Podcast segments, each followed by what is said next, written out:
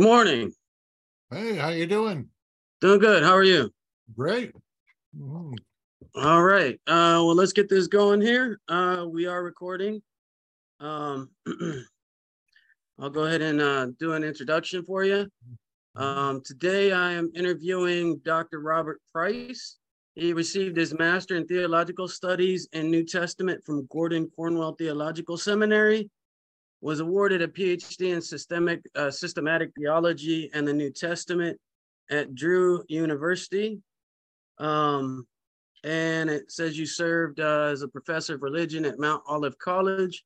He's written some good books on the mythical Jesus or the Christ myth, um, Deconstructing Jesus, Jesus is Dead, um, The Historical Jesus, Five Views, and The Case Against the Case for Christ. Um, So I wanted to start it off with a little bit about your background. Mm. Um, so you were uh, formerly a Baptist minister. Uh, so what what took you on a journey where um, you went from preaching about Jesus and believing that that story to believing that Jesus was a myth?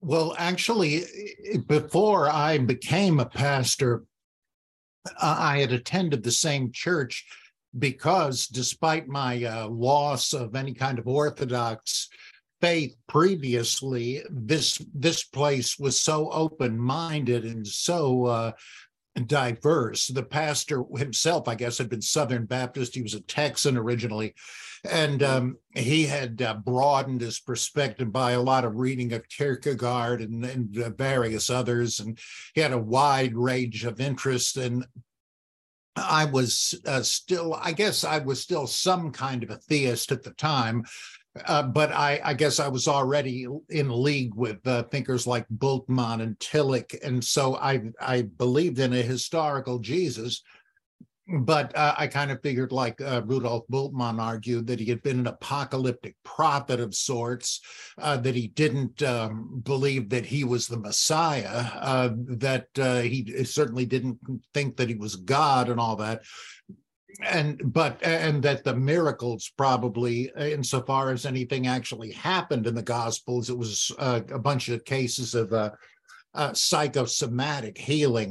Uh, it all has to do with the principle of analogy that, as Bultmann said, since we see uh, exorcisms and faith healing today, however you think it works, that you can go to meetings and, and see such things happening. So yeah, there's no reason to deny that they did and so on. I said, yeah, it makes good sense to me. Uh, and uh, but the more I got into reading people like George Wells, who wrote a bunch of books arguing that Jesus was a myth, uh, comparable to William Tell and, and others. Uh, at first, I thought it was sort of crazy, uh, like they say, conspiracy theory and all that. But then I, I began thinking, well, let me see if I can be teachable about this, uh, if I can uh, bring myself to honestly consider some of these points. And Uh, the more I did, in fact, I was uh, preparing a course on the life and teaching of Jesus at the time, and I, I thought to myself, I, I, I'd heard him speak, and he said, well, of course, my view never gets a hearing. Nobody can bring themselves to consider it seriously. And I thought, well, I want to take that dare. I want to be as open-minded as I can about this. And I didn't just accept uh, what he and others said. I, I just began to ponder them, and Uh, I was already, as I say, more of a liberal Protestant, not so much politically like today, where, where liberal Christianity simply is left-wing politics, but um, I, I uh, was more in the, the critical camp. And um, I preached on the Bible, no problem, but I had given up evangelicalism some years before I ever became a pastor. So it, people always understandably get the wrong idea when they say, this guy used to be a Baptist preacher? Well, not exactly. It was a lot more complicated and vague than that. Well, okay. The thing that really uh, propelled me across the uh, the line to say, I think it's more likely that, likely that there wasn't a Jesus, or should I say, that the burden of proof really would lie with those even like Bultmann that said that, yeah, there, there was a Jesus. Uh, Bultmann said nobody who's not insane would deny that uh, Jesus uh, existed. And I thought, well, that's, that's probably not really the case. You don't have to be a nut. And what really convinced me was, for some months, I was reading a bunch of different books where scholars would take uh, this or that element in the gospel story and say, you know, that kind of looks like it's a rewrite of so-and-so in the Old Testament, like the feeding stories and so on. Yeah. Uh, with uh, some borrowings probably from the Odyssey and, and all that. And I looked at each one of these arguments, and uh, though some of them struck me as pretty iffy, a lot of them seemed to me very compelling.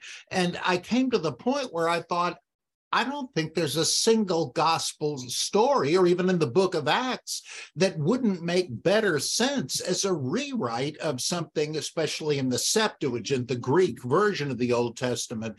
And I thought, well, if this is the case, why is it the case? Why is there nothing that would stand out as what you might call secular uh, evidence, like no real biographical information about Jesus, no nothing to connect him with the history of the times. Even the stories where Jesus is connected with someone who we know existed, like Pontius Pilate, Caiaphas, Herod the Great, these stories are all highly dubious for other reasons entirely. The, the characters are grossly out of character, like Pilate. Oh, boy, I, I can't let that Jesus guy get executed. What, what's the matter with him? Uh, and, and so on. Or the, uh, the high priest is presiding over a trial for Jesus on Passover Eve. What, wait a second, somebody... Yeah. Didn't know what they were describing. And and so I thought, uh, what is the, why is there any reason to believe in this when just about everything seems to be either written, rewritten Old Testament or so similar to other ancient stories, such as the dying and rising Savior gods, uh, which do predate the Gospels, no matter what these apologists say. They're just playing fast and loose with the evidence. Um, Then, uh, or healing stories like those attributed to Asclepius, the healing god, et cetera, et cetera. I thought, what is there left? I mean, there might have been a historical Jesus, but once you take this stuff away, what was he? And I, I thought to myself, it's as if somebody a hundred years from now uh, came to believe that Superman actually existed. And um, and then he realized, well, you know, some of this stuff couldn't really have happened. Uh, let's find the historical Superman. We'll, we'll examine all the comics and see that, uh, you know, if there's some factual undergirding. And, oh, there is. And here's the news, folks. The historical Superman was Clark Kent, a mild-mannered reporter for a great metropolitan newspaper. What? That, that's it? That was Superman? How did this religion get started on the basis of a guy like this? Uh, and, and people just like Bart, Bart Ehrman and a lot of these guys, they just don't seem to see the uh, incongruity and the meagerness of the, the evidence. And so there might have been one. And, and in fact, uh, um, shut up in a second. Um, There, there are, there's at least one quite viable sketch of a historical Jesus, and that would be um, that of uh, uh, S G F Brandon and others, who said that Jesus could uh, have been a revolutionist who was uh, crucified not on a frame-up, but because he was actually trying to uh, rally Jews against the Romans. Uh, he and excuse me, some others made a, a very good case for that. So I, I don't approach Christ mythicism as a dogma. Uh, I, I realize every historical judgment has to be tentative and provisional, open to re-examination. So my stance is that It, it just seems to me to be the most adequate way of looking at the evidence. And if somebody finds something you could show as a real letter from or about Jesus, That's okay with me. That's all it would take. All right, there was one. Uh, I don't think it'd be better if there wasn't a Jesus. I, I don't feel like this scorched earth approach to Christianity, but some, man, that's absurd uh, and neurotic. Uh, but um, I don't go to church anymore. I don't believe in any kind of a personal God, but that's a whole different issue than whether there was a historical Jesus. And uh, I think there might have been, and maybe he was the one Brandon talked about. Makes sense, but I don't see how we'll ever know. Yeah, that's very, very valid points. Uh, so within uh, your, your view of the Christ myth, that there's a potential Uh, historical Jesus, you see him maybe as a revolutionary, a zealot, or something along those lines.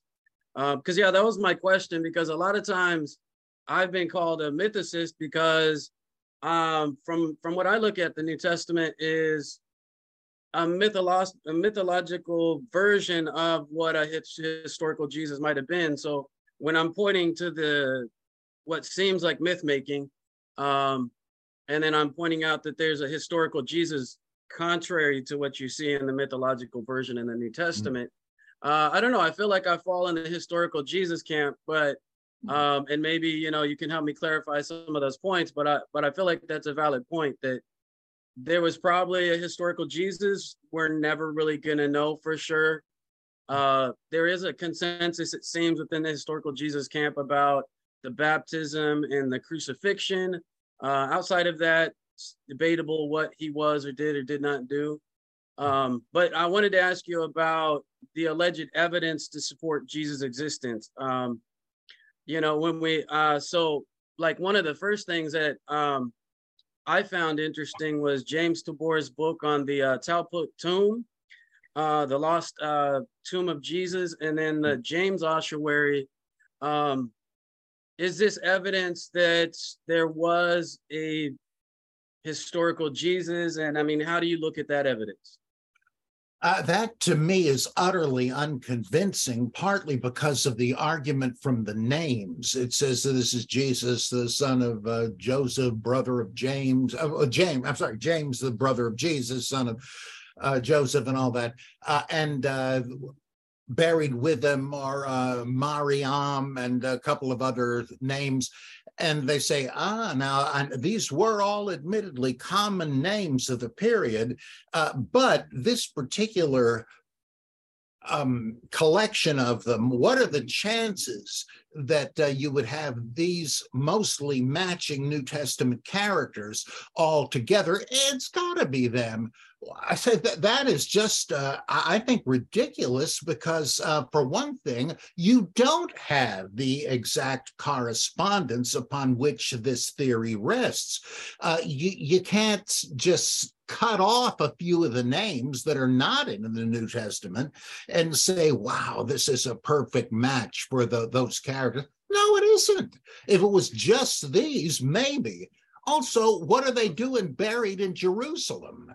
Uh, they're all supposed to be Galileans. Uh, I, I don't, I mean, that's important. And yeah. the uh, the ossuary beyond that, the there are two different handwritings on it. It, it. They've admitted from the first that the, I think it's the brother of Jesus part uh, is uh, written in after the fact by somebody else. Forget it, right there. It, it goes down in flames. Uh, and uh, and plus, these tests of the patina on it uh, seem to indicate that uh, no, uh, though the, the rock box is old, the the carving is not, because you can see it, it, where it's engraved that that does not have the same coloring and texture and so on, so that it's more recently uh, put together. I, I tend to really, in my opinion, uh, uh, oh boy, who was the the author that uh, I know him personally? I'm getting old and senile, I'm blanking on his name. Uh, uh, he, he wrote uh, The Jesus Dynasty. um, I found that book, for instance, really slipshod in its historical reasoning. It's almost like holy blood, holy grail. Hey, what if this were really that? And that was connected to this. well, what if? I mean, that's like a Leonard Nimoy show. It's not uh, it's not really historical evidence. And this is more of the same. It's uh, just wild guesswork and something that is itself highly dubious cannot really function as as firm evidence for something else you're debating. So to me, yeah. that uh, means nothing. I mean, if you could actually show this was true, great. I, I would welcome that. Uh, yeah. I, I'm not rooting for one side in this, but that seems to me to be just uh, desperate, and it reveals the this insecurity of their case to have to. It's like the Shroud of Turin thing. Some people are still dragging that in. Uh, forget it. it. It just doesn't work. They misrepresent the evidence. Uh, you, there could have been a Jesus, but especially with the Shroud, they say there's no other way this image could have been there unless it was Jesus uh, um, rising from the dead, and it was that what? radioactivity from the miracle? What are you talking about? It, yeah. it, you, using one miracle to prove another one, it's it's it's just so lame, I think. Mm. Uh, you'd really need some kind of uh, can reliably contemporary attestation. Mm. Now, um, Bart Ehrman and others are right. It, it's not like... Uh, you're going to look at an American history book a hundred years from now and see a big feature on Oral Roberts because he was a faith hero. You know, uh, that's that was even true in the old days. There were loads of people like this. Uh, and uh, that uh, so you wouldn't expect it necessarily. But uh, given the Jesus depicted in the Gospels, the, mm. that he is... Um, followed by huge crowds everywhere he goes. They all bring their sick and demon-possessed relatives, and he heals every single one of them. You, you're dealing with a comic book here.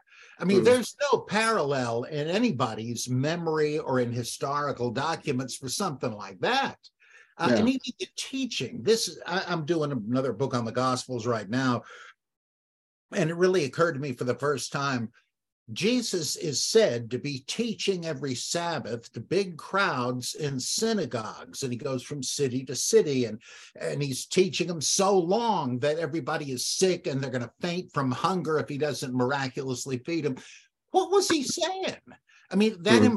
implies a, a pretty big body of teaching, and when yeah. you look at the Gospels, it's just a few fortune cookie sayings, and... uh And, and very sketchy in the literal sense. I mean, very terse, non-detailed stories of, of healing, and that's it? I mean, what yeah. or a few parables that are equivocal and, and very short. What was this guy really a teacher? It just seems to me, the deeper I look at it, to be... Now, I like all the stuff. I mean, I love the Gospels. I love the Jesus character, but I have a historian's conscience here that yeah. I, I can't just go along with this as history. Of course, I don't think it's supposed to be history even. Yeah. It's it's very moving and challenging material. It's great stuff, but history, I don't think so. Yeah.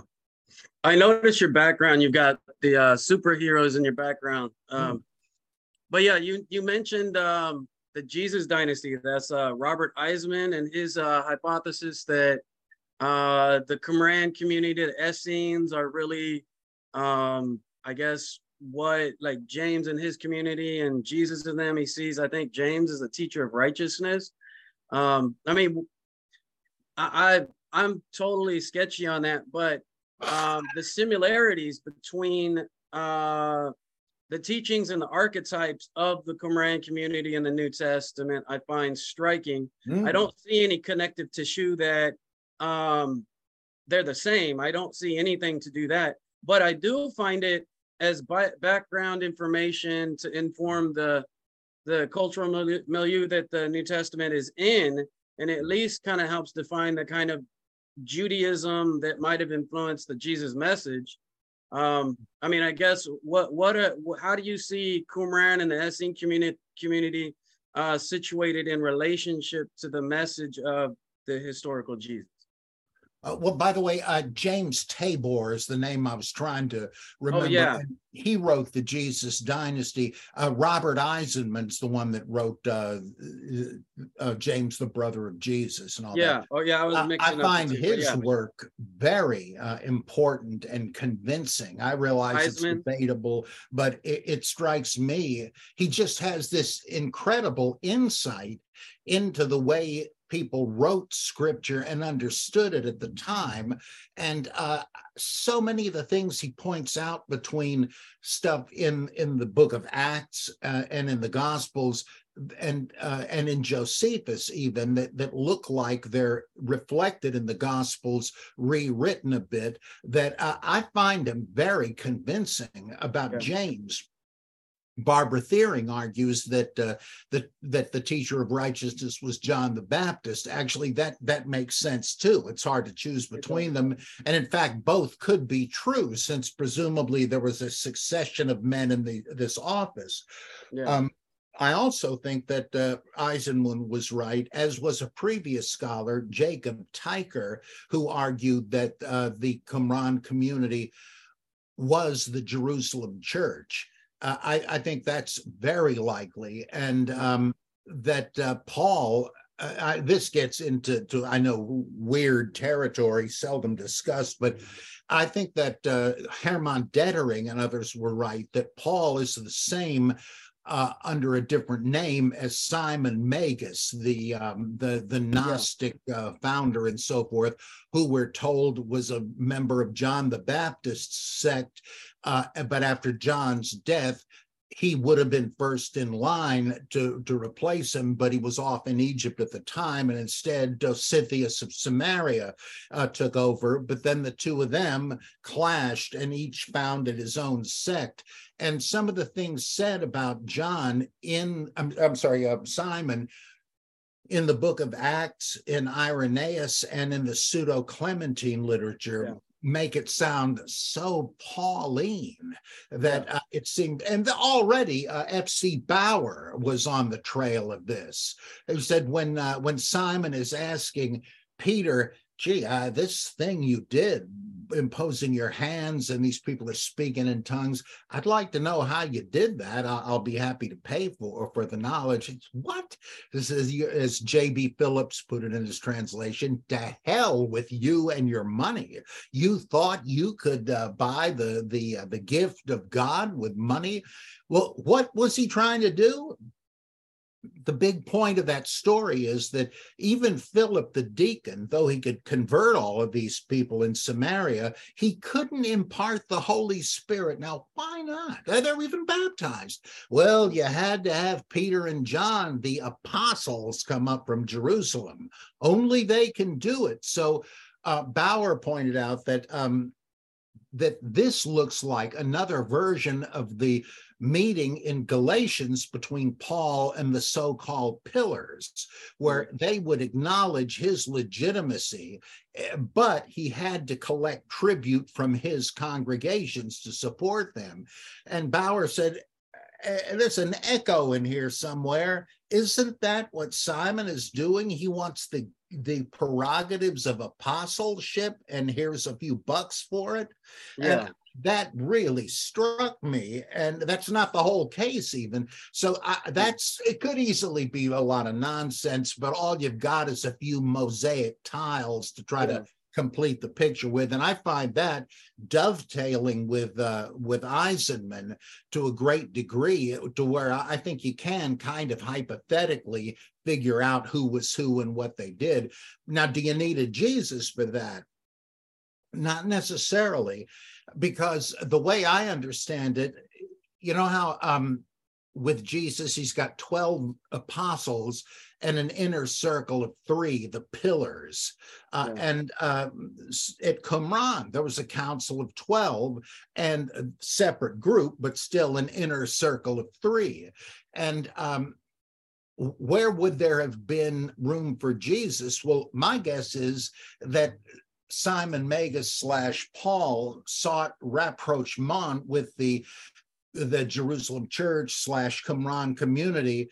Uh, and uh, that's and, and he sort of purchased it by the promise of tribute to the mother church. But part of the condition would have been that they believe in the, uh, the spiritual Christ, because Irenaeus tells us that Simon taught that he had been Christ and had been uh, crucified in a semblance without actually feeling pain. Uh, and uh, that uh, so he's saying you should make me under the guise of Jesus as your Your, um, your your uh, figurehead, uh, and the rest of you will sort of be put in the shadows. But he's not here, so you're in charge here. Whereas I'm, I'll stay away and just go between my churches. Uh, who knows? But that seems to me to make a lot of sense of some of the weird little anomalies and loose ends we find. Uh, and uh, so I don't know that there needed to have been a historical Jesus at the root of this. He only got historicized in the midst of uh, competing claims by Gnostics and others uh, who said, oh, I got another revelation from Jesus, which is just what you see in the Nag Hammadi texts, like oh. in the Apocryphon of James. Yeah, we apostles are all sitting around one day having revelations, and Jesus said to me, well, Irenaeus commented on that stuff, and he said, you guys are just playing, can you top this? So, yeah, Jesus said that to you. Well, here's what he said to me. That's, it's all subjective. But uh, we have an actual historical founder. So we have the copyright on it. You guys are just spinning your wheels. Uh, mm. So I think that's why they decided, oh, yeah, th there was a Jesus, and not long ago. And he taught our leaders, who taught uh, their successors all the way on to us. You, you're just making it up as you go along. Yeah. So that was the view of, uh, um, what's his name? I'm really bad on the names lately. Uh, um, Good God, snap out of it, Price. Uh, the guy that wrote uh, Arthur Drews or Draves or Dreves, I don't know how you pronounce it in Dutch. Uh, but this guy made that argument. He said they needed a, a historical founder to, you know, keep the copyright. Of course, then the Gnostics started doing that too, right? They said, mm-hmm. uh, we Valentinians, uh, our, our guru was taught by uh, Theodotus, who was a disciple of Paul. And then the, the uh, Basilidian Gnostic said, well, now that you mention it, our guy was taught by Glaucius, who was the interpreter of Peter. So everybody starts playing the game, and you're back to square one. The same thing we're doing today. You say the Bible says infant baptism. Well, I say believer's baptism. You're never going to get any agreement. Yeah. Um Have you read the uh, Anti-Nicene? It's the epistle of Peter to James and its reception, uh, where he calls, um, he talks about my enemy. Um, would, you know, would you situate that as Simon Magus or Paul? Yes. And this kind of brings me to a point that, um, so, I mean, the historical Jesus was an Aramaic-speaking Jew who wore tzitzit, but the message of the New Testament uh, is basically written to a Greek-speaking community, and is there there's a disconnect between who this Aramaic-speaking Jesus was, if he existed. Uh, we can get more into that later, but if he existed within his Jewish framework, then the Gospels and the Epistles and the New Testament has this very Hellenistic, you know, perspective that seems to not fit into the the Jewish understanding of, like, Uh, first century Judaism, Second Temple Judaism, and in the interplay between, uh, I guess, the community of, you know, James and John and Peter and the Pauline uh, message there. He, I guess, situating him as what they would call the enemy, and that uh, was it what in the, in the Acts it was uh, the Jerusalem Council. I'm trying to think, was that in Antioch or in Jerusalem where they had that? Um, I don't believe that the story in Acts necessarily tells the true and correct uh, telling of the decision at that council. Um, but there was this thing between James and Peter and, and uh, the Apostle Paul on the other side. Uh, what is your take on all that? Well, there's something like it in Galatians where um, and yeah, I, I'm really a nut here because I tend to go along with the Dutch radical critics uh, who said that all of the epistles attributed to Paul are pseudonymous, uh, mm-hmm. that they all presuppose a later uh, historical era and a later stage of Christian theologizing, and that they contradict one another even within the same text. Like in First Corinthians, like one chapter seems to contradict the argument of the previous one again and again and again, which is what gives exegetes nightmares trying to iron it out. Yeah. So, um, but it, it does seem to me that uh, there there was at some point an attempt, and the the book of Acts, um, Ephesians, First and Second Peter, uh, and uh, the Gospel of Luke are all what Baur called Catholicizing. They represent a later stage where Uh, Jewish Torah Christianity and Hellenistic Pauline Christianity, uh, somebody was trying to get them together. Uh, the Jewish Christianity was on the decline and uh, Hellenistic uh, advancing. And so they said, hey, hey, how about if we say that Peter and Paul were both instruments of Christ, and if you like the one, you have no business disliking the other. And that's why there's this pronounced parallelism between Peter and Paul in Acts. Both of them raise the dead, both cure lame people, both have miraculous prison breaks, both heal in superstitious manners, Peter's shadow, Paul's handkerchiefs and all that. Again, both preach to the Gentiles, and Peter even beats Paul to it. Uh, mm. uh, Paul was the, the apostle of the Gentiles, but now all of them are. What the heck? Uh, and uh, Baur said, you see, uh, there was an attempt to, to uh, meld them together, not that it worked completely. You still had the Hellenistic Gnostics holding out over here and the Ebionite Jewish Christians over there, but that always happens, I guess. Uh, and um, so th- I think that is uh, one of the attempts to present that as that reconciliation as happening at the very beginning. It's like a propagandistic rewrite of the history of it. Uh, and um, so I, I think that, yeah, there's something to it, but not quite what it's billed as. And that isn't just to debunk the story. Ah, it's not inerrant. Look at these contradictions. No, it's to recognize that these little anomalies and contradictions are valuable clues to sort of pry up the plates and see what really happened here, which yeah. is very instructive, it seems to me.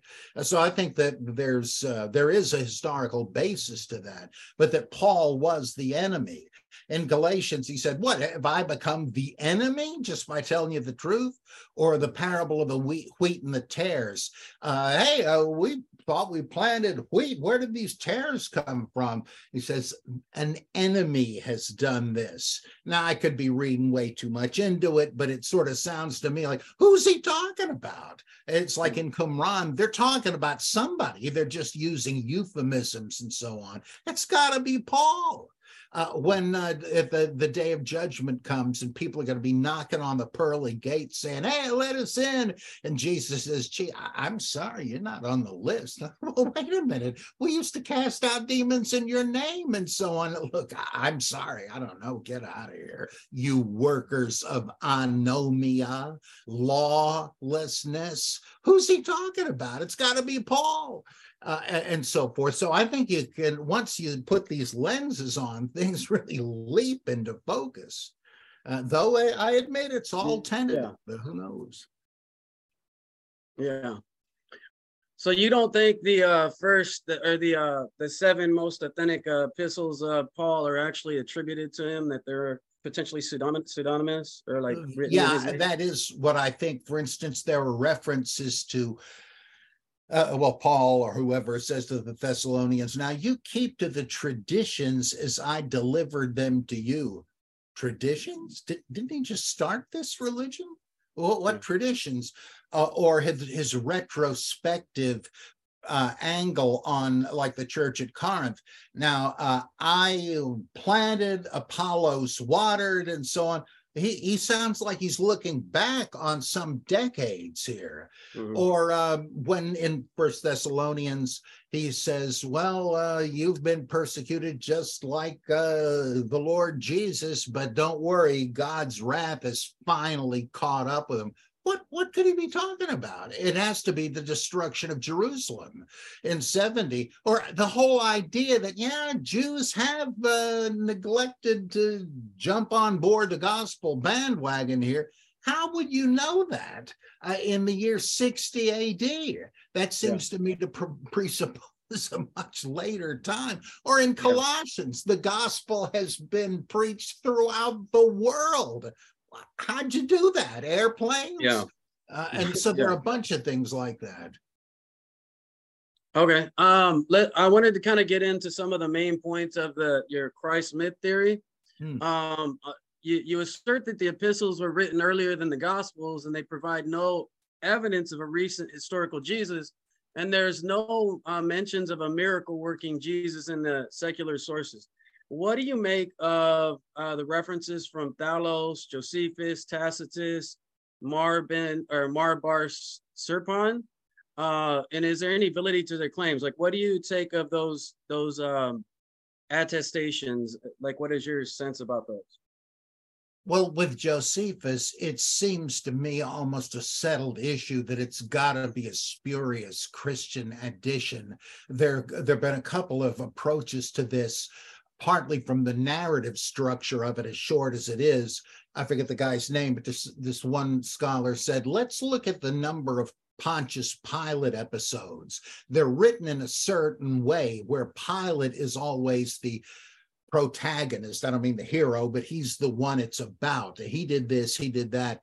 Whereas suddenly with the Jesus thing, he's mentioned only in subordinate clauses uh, and so forth. It's not about him anymore. Somebody knew where to plug it in. Oh yeah, let's put it in the Pilate section, but it doesn't seem like it's the same Uh, writing structure, which doesn't change with people. Like their favorite vocabulary doesn't change.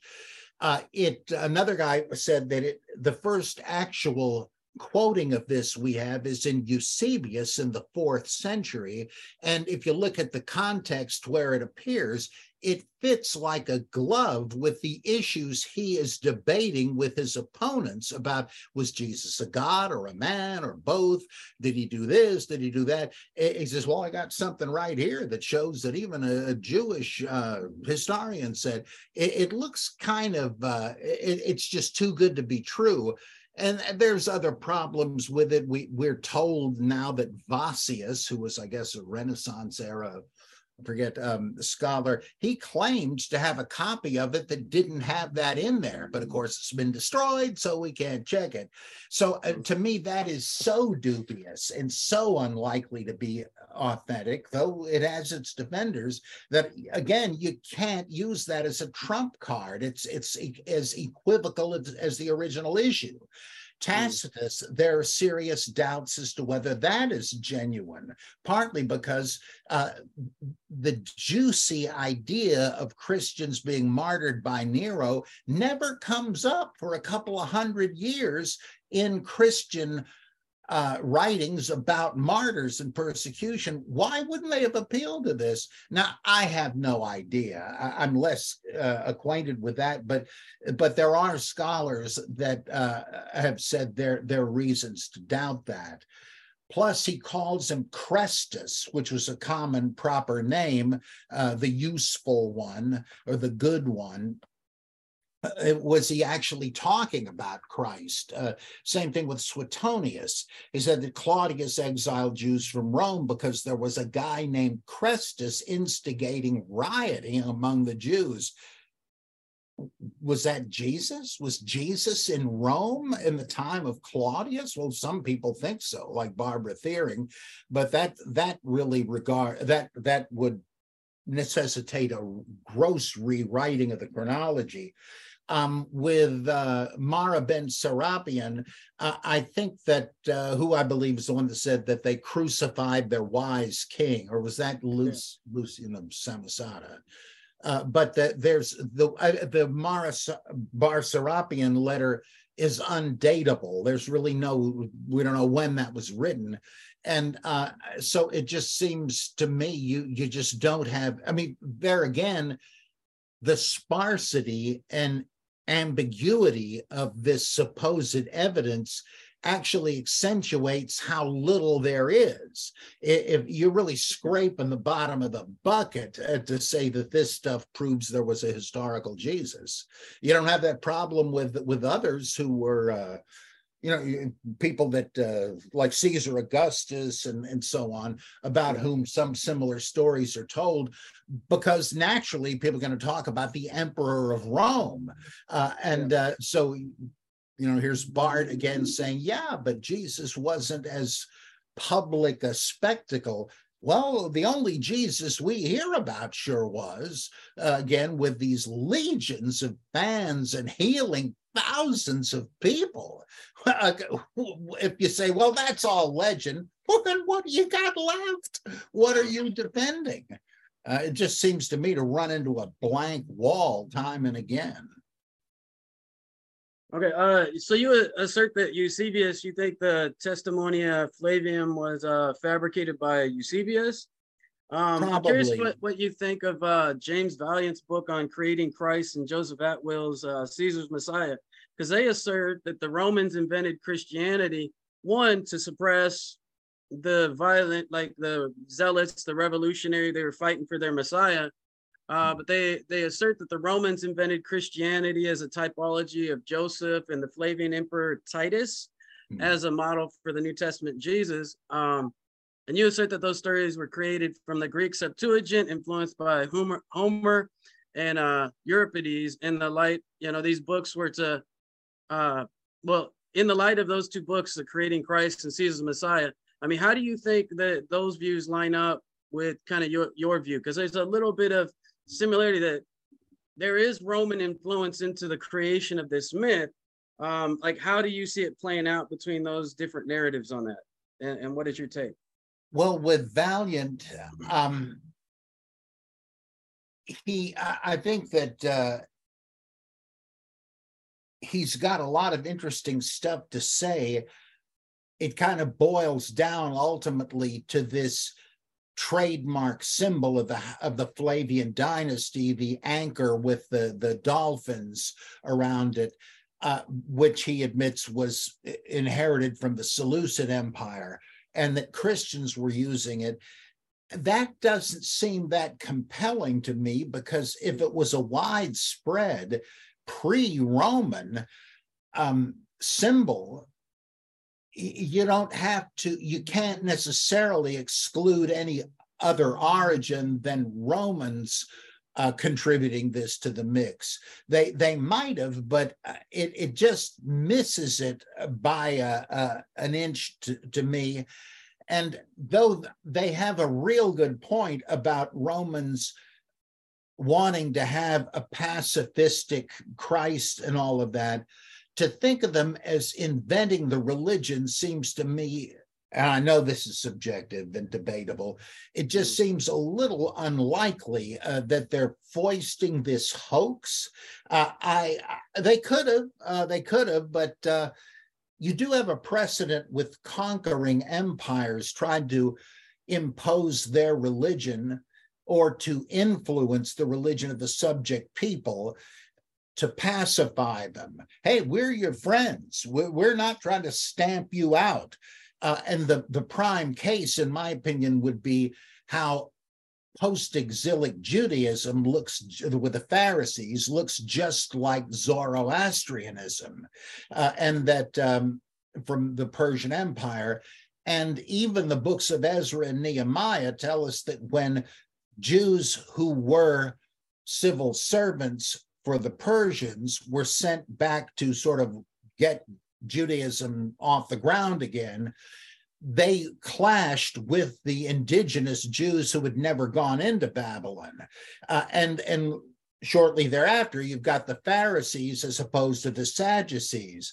Well, as uh, T W Manson pointed out decades ago, Pharisee very likely is another way of saying Parsi or Persian Zoroastrian, and that uh, the Sadducees, who didn't believe in a coming Messiah, a resurrection of the dead, angelology, uh, Satan and all that, uh, they Uh, were, were the old-time religionists. They didn't believe in any scripture beyond the Pentateuch, and they viewed the, the Pharisees as syncretistic innovators.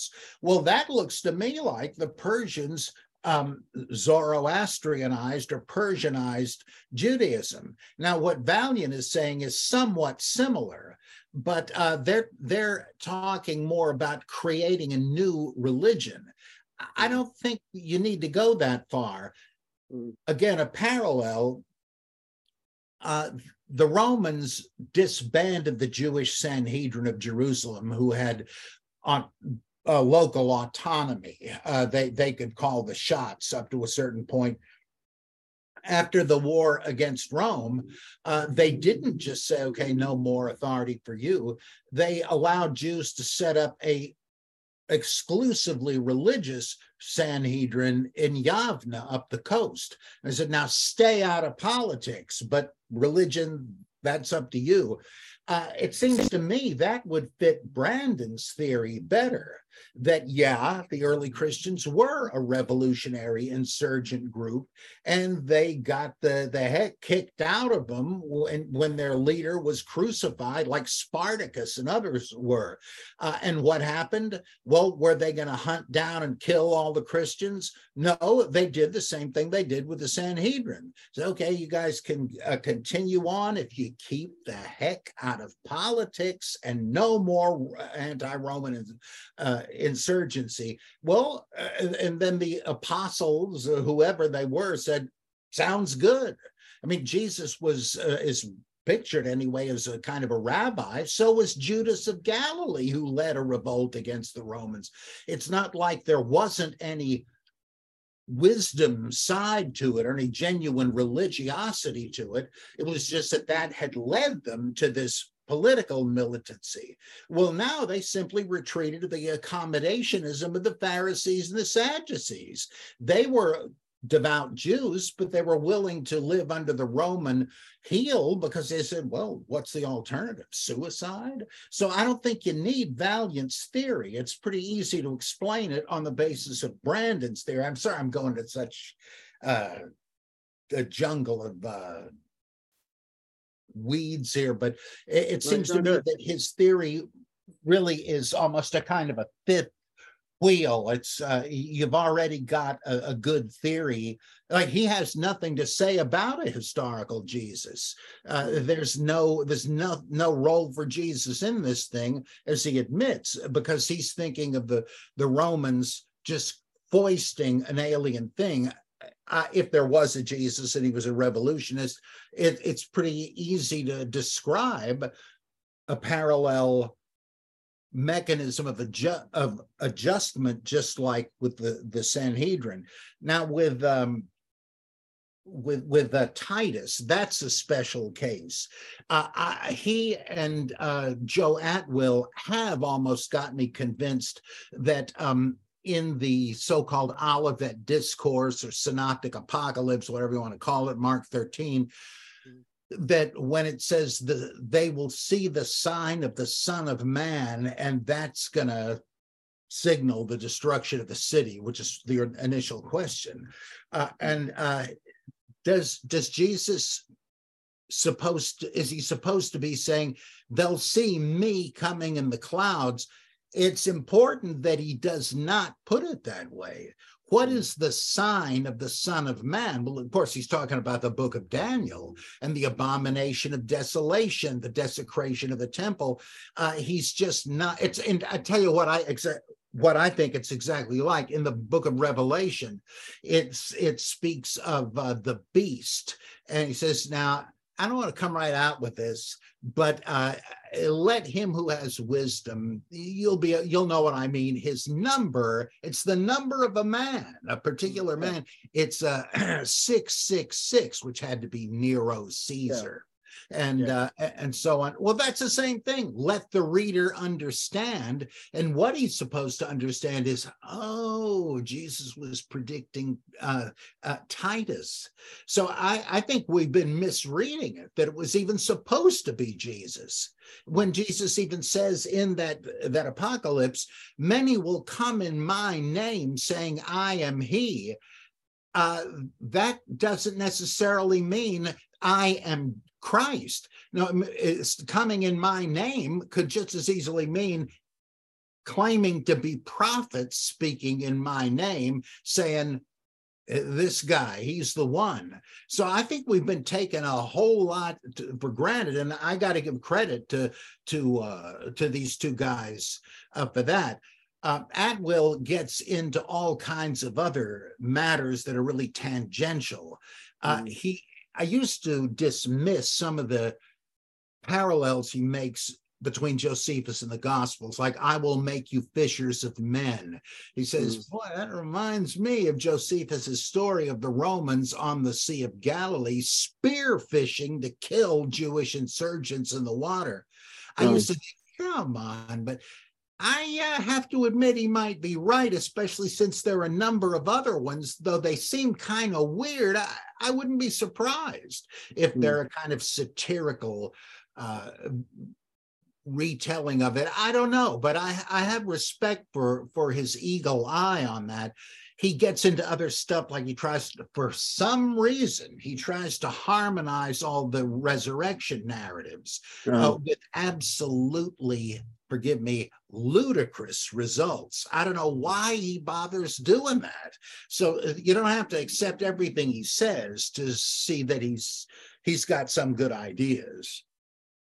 Yeah. Um, okay. So I feel like you kind of touched on this a little, but I want to go a little more into this. Like, so almost every story in the Gospels and, and Acts can be plausibly argued as borrowed. Uh, Bart Ehrman refers to parts of the, the New Testament as plagiarism from other stories. Uh, some of it forgeries because they're written, written pseudonymously in the name of people. Um, I mean, do you see the evidence for this? But also, like, the creation of these stories, um, you kind of see that every detail in Jesus' life fits outlines of the mythic stereotype present in all cultures. Uh, how do you see the Gospels written in relation to, like, the hero's journey and, like, other maybe Hellenistic influences into, I guess, the creation of this, this story that we have in the New Testament? Well, uh, when you look at everybody from Oedipus to the Buddha, Uh, and uh, just loads of them. Uh, Lord Raglan was the first to, to do this in a book called The Hero. And I think James Frazier, the author of The Golden Bough, said, I noticed you didn't include Jesus here. But I would have thought that would be irresistible. And Raglan told him, well, there are going to be big repercussions if I do that, and I don't want to face them. So he he also thought Jesus fit. Well, what what's the pattern? Uh, there is an annunciation by God or an angel or or whatever. Uh, oh, you're going to have an amazing divine son. And then there is uh, some kind of miraculous conception. It might be a virginal conception.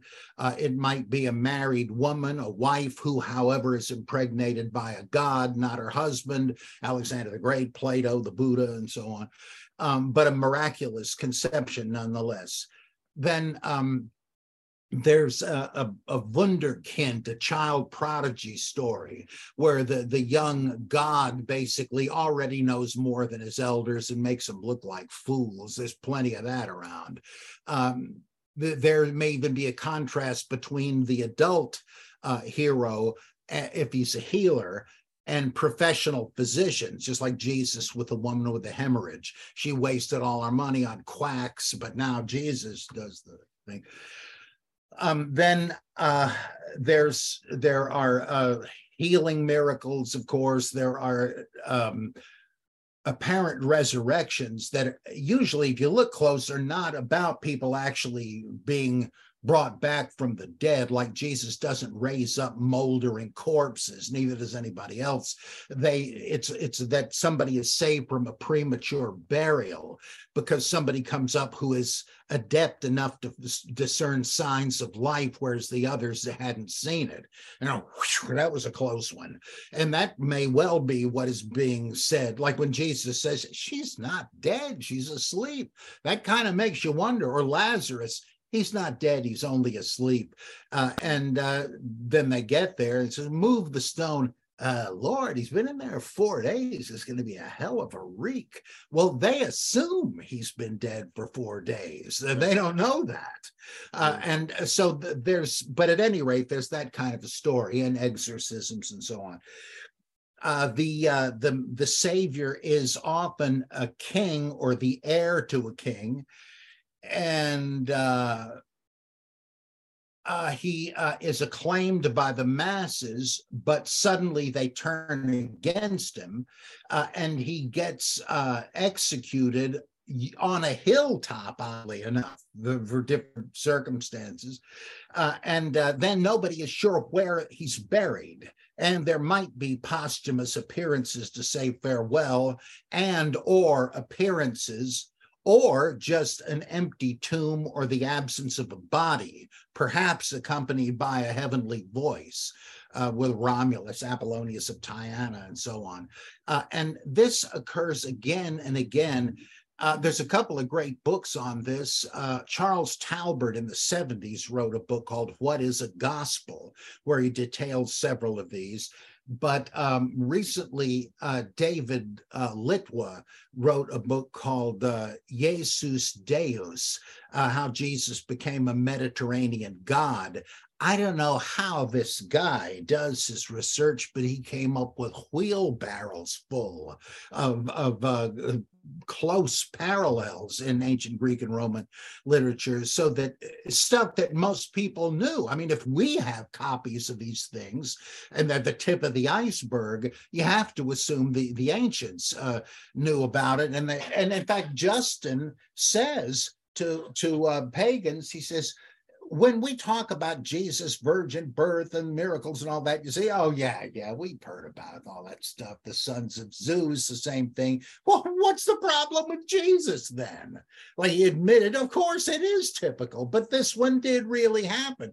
Uh, that's that's simply a faith statement.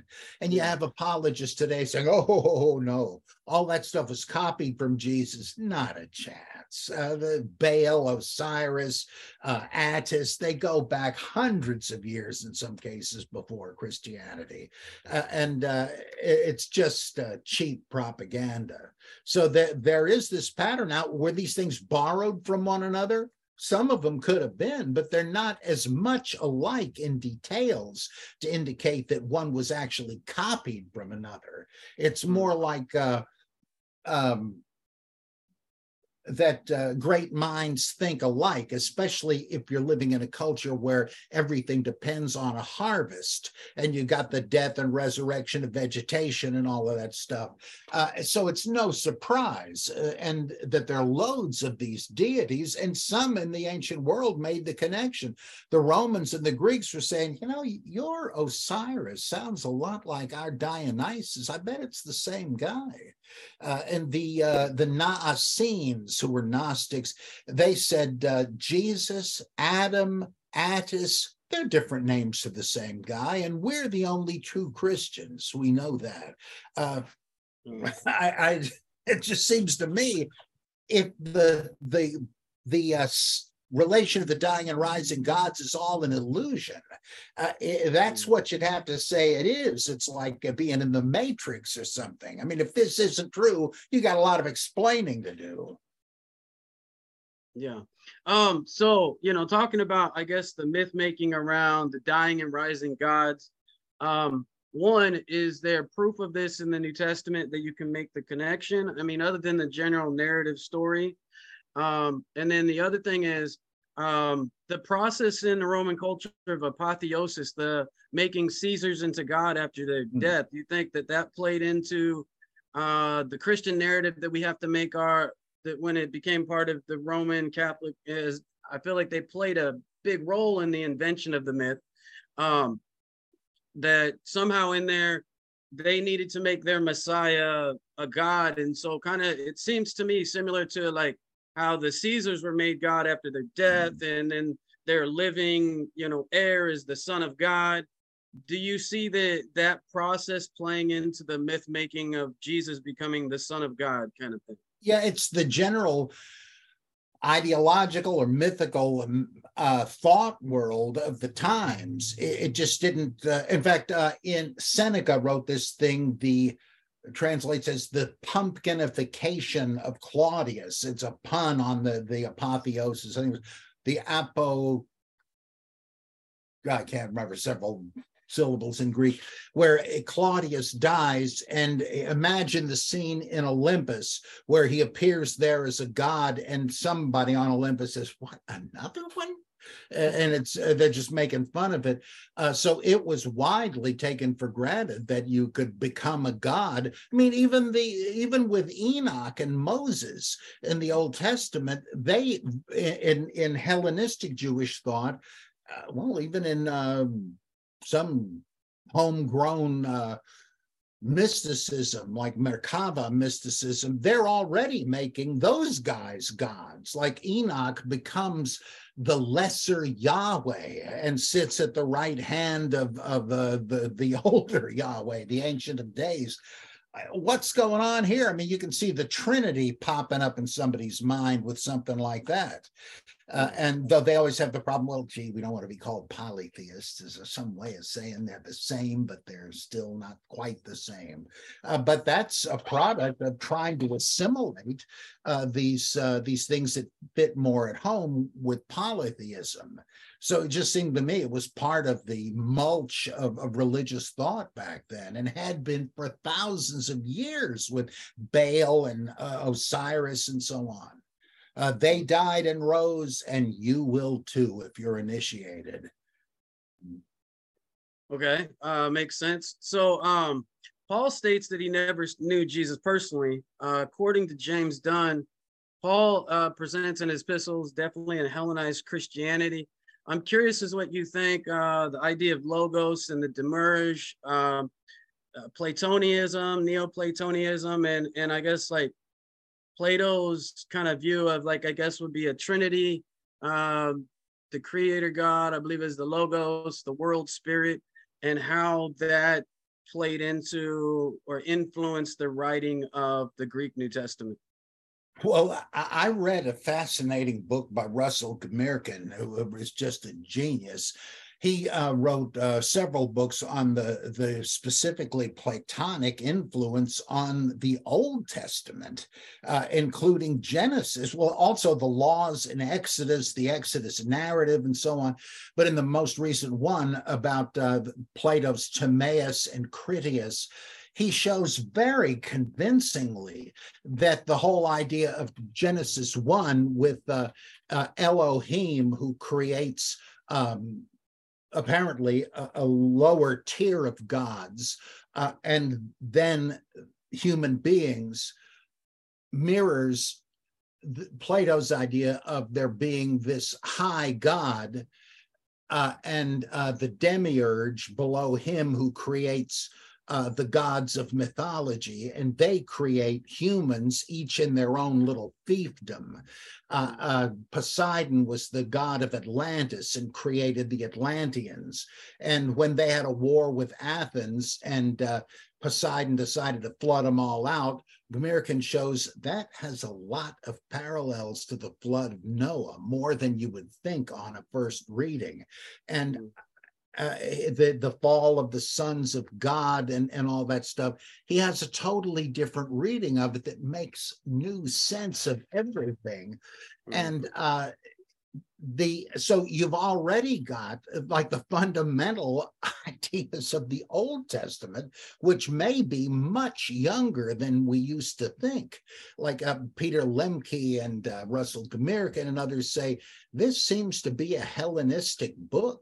It, it may have been put together sometimes from older material, but put together at the time the Septuagint was translated, that they did the Hebrew and the Greek at the same time, uh, and that that's that it doesn't it's not any older than that, again, though some materials are, uh, and so the the Hellenistic thing that permeates it uh, makes perfect sense.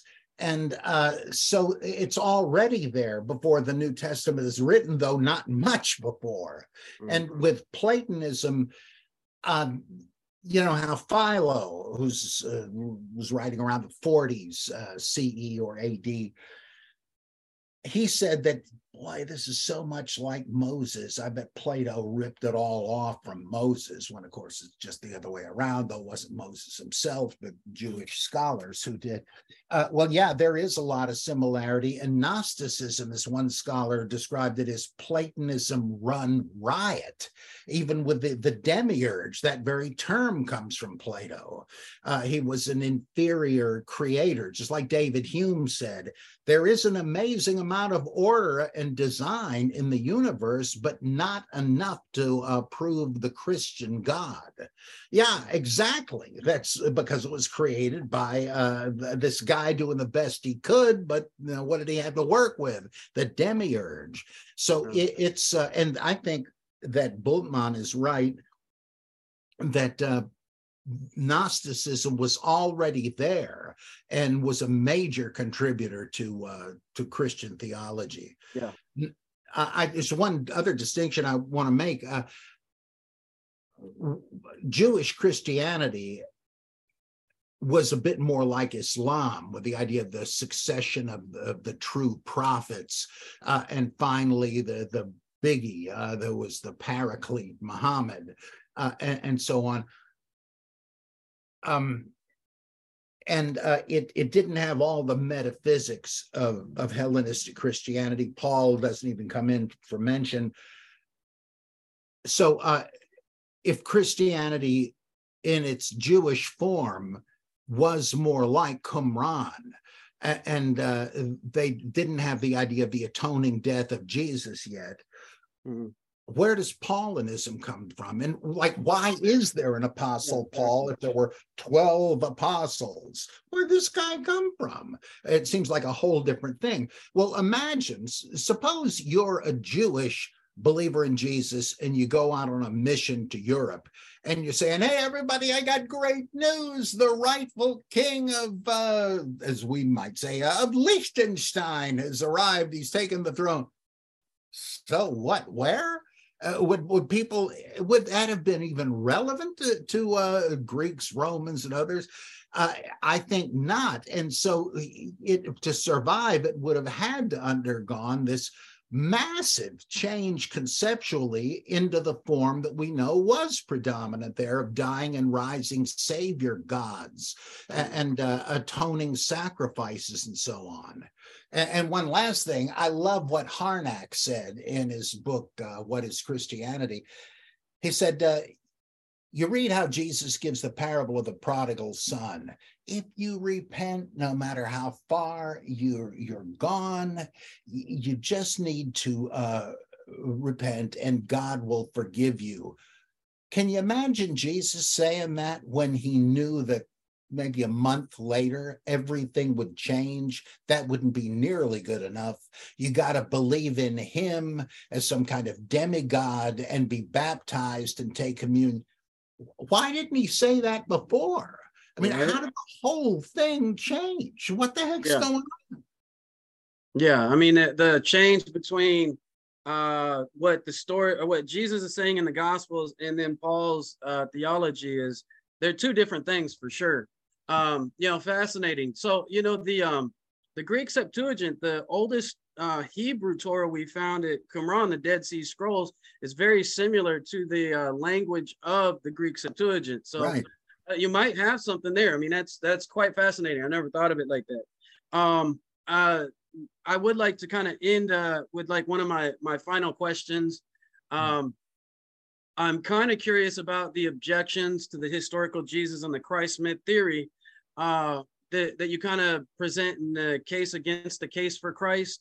Mm-hmm. Um, what are the common like evangelical objections and uh, ways to overcome those when presenting these ideas? Well, one of the biggies is that uh, they say, look, there just wouldn't be enough time between Jesus uh, and, and the Gospels for these guys to have created a myth. Well, wait a second, that is totally circular. If there wasn't a Jesus, the bottom drops out of this. Where's the starting point? Enough time between the Gospels and what? I mean, it may have been germinating way back even in the Old Testament, because there's evidence that they even believe Yahweh, like Marduk, was a dying and rising God. Uh, or he may have, Jesus may have been distilled from um, belief in Osiris and Baal, which the Old Testament makes manifest, they knew about. Uh, so when would the myth have to have begun? They're smuggling in the idea that there was a historical Jesus. You can't do that. It's totally circular. I don't know why they don't see that. Um, uh, let's see. Another thing uh, Bart says in his uh, book, uh, Did Jesus Exist? I think it was called, uh, that uh, the, yeah, there's similarity between Old Testament stories and New Testament stories, feeding of the five thousand and stuff like that. But that's just the window dressing. The, the, the substance goes back to some kind of core. What substance? I mean, it seems to me like there's an empty shop window. It's all Uh, window dressing, uh, abstract that stuff, what's left?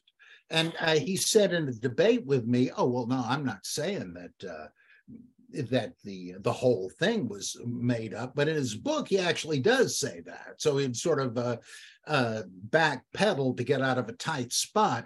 Uh, I, uh, but that's important to say. You can't just say it's details. Take away these details and ask yourself, what have you got left? Uh, another one is, well, Jews were very fiercely monotheistic. They would not put up with any influence from those pagan Greeks. Uh, no, no. What do you think the, the Maccabean revolt was all about? Uh, in the second century B C E, uh, so many Jews are flocking to believe in Hellenism and Dionysus worship uh, that uh, Judah and his brothers said, hey, this keeps going, say goodbye to Judaism. I mean, there was a real threat. It wasn't like it was just that the Antiochus Epiphanes was uh, converting people to Hellenism at sword point. People like this, oh, I like the gymnasium thing, and so on and so on. Uh, and we, we know they were open to Hellenistic influences, like the Dura Europa Synagogue has these big floor mosaics that show Hercules riding his chariot through the wheel of the zodiac. Uh, there, there's a North African Jewish sarcophagus that shows the Torah and the wheel of Attis, which is a symbol of his resurrection. Uh, what do you think Paul was worried about when he said that uh, weaker brethren could be led off the track by seeing you, a deacon of your church, go into a business lunch at Apollo's temple? What's the problem? They're going to think, oh, I guess we can keep on worshiping several gods like I used to do. Well, great. No, no, no, no. It's it's just uh, just meat. Uh, it's not uh, religion. Uh, that just doesn't make any sense either, that there was this hermetic sealing going on. Uh, and, uh, oh, let's see, what else? Uh, Uh, well, the idea that there are loads of pre-gospel sources like Q and L, M, um, Proto-Luke, uh, or Marcus, and so on. Uh, so you see, it, it's not just the four gospels. They didn't come out of nowhere. They're based on a chain of earlier materials. Bard argues that way. And no, we don't know that there were these things. These are merely hypotheses trying to divide up the text to make sense of it. They're alike in a lot of ways, different in a lot of ways. What might explain that? And there's continual debate on which of these theories, if any, is true. So again, you can't invoke one debate to settle another one, uh, but they do that all the time. Uh, I, I'm sure there's there's other things. I, oh, well, another one is the gospel writers. It was it's either hoax or history, and these guys uh, were all above board. Uh, they they were uh, honest and treasured that. They're not going to be lying to you. It's not a question of lying, and that brings up the question of forgery and so on. Yeah. That's kind of anachronistic, uh, yeah. like Dennis MacDonald and others show. There was this idea of mimetic creation in literature, where you would say, the Iliad, the Odyssey, they are great. I think we could use uh, another treatment of the same themes. And so you see all these big, unashamed borrowings. Uh, mm. It's like when you see a remake of an old movie. They're ripping that off. No, no, it's just a redoing of the themes, or even the letters. Now, some of those, I admit, are pious frauds, uh, where, where they're trying to uphold the higher truth by fibbing about it. Yeah. But right, otherwise righteous people are tempted to do that. It, it doesn't mean that uh, it, it's not like all or nothing. I'm saying there's a naivete and a the bifurcation fallacy. It's either forgery or inspired or whatever. No, it's not. Come on. A little bit of both.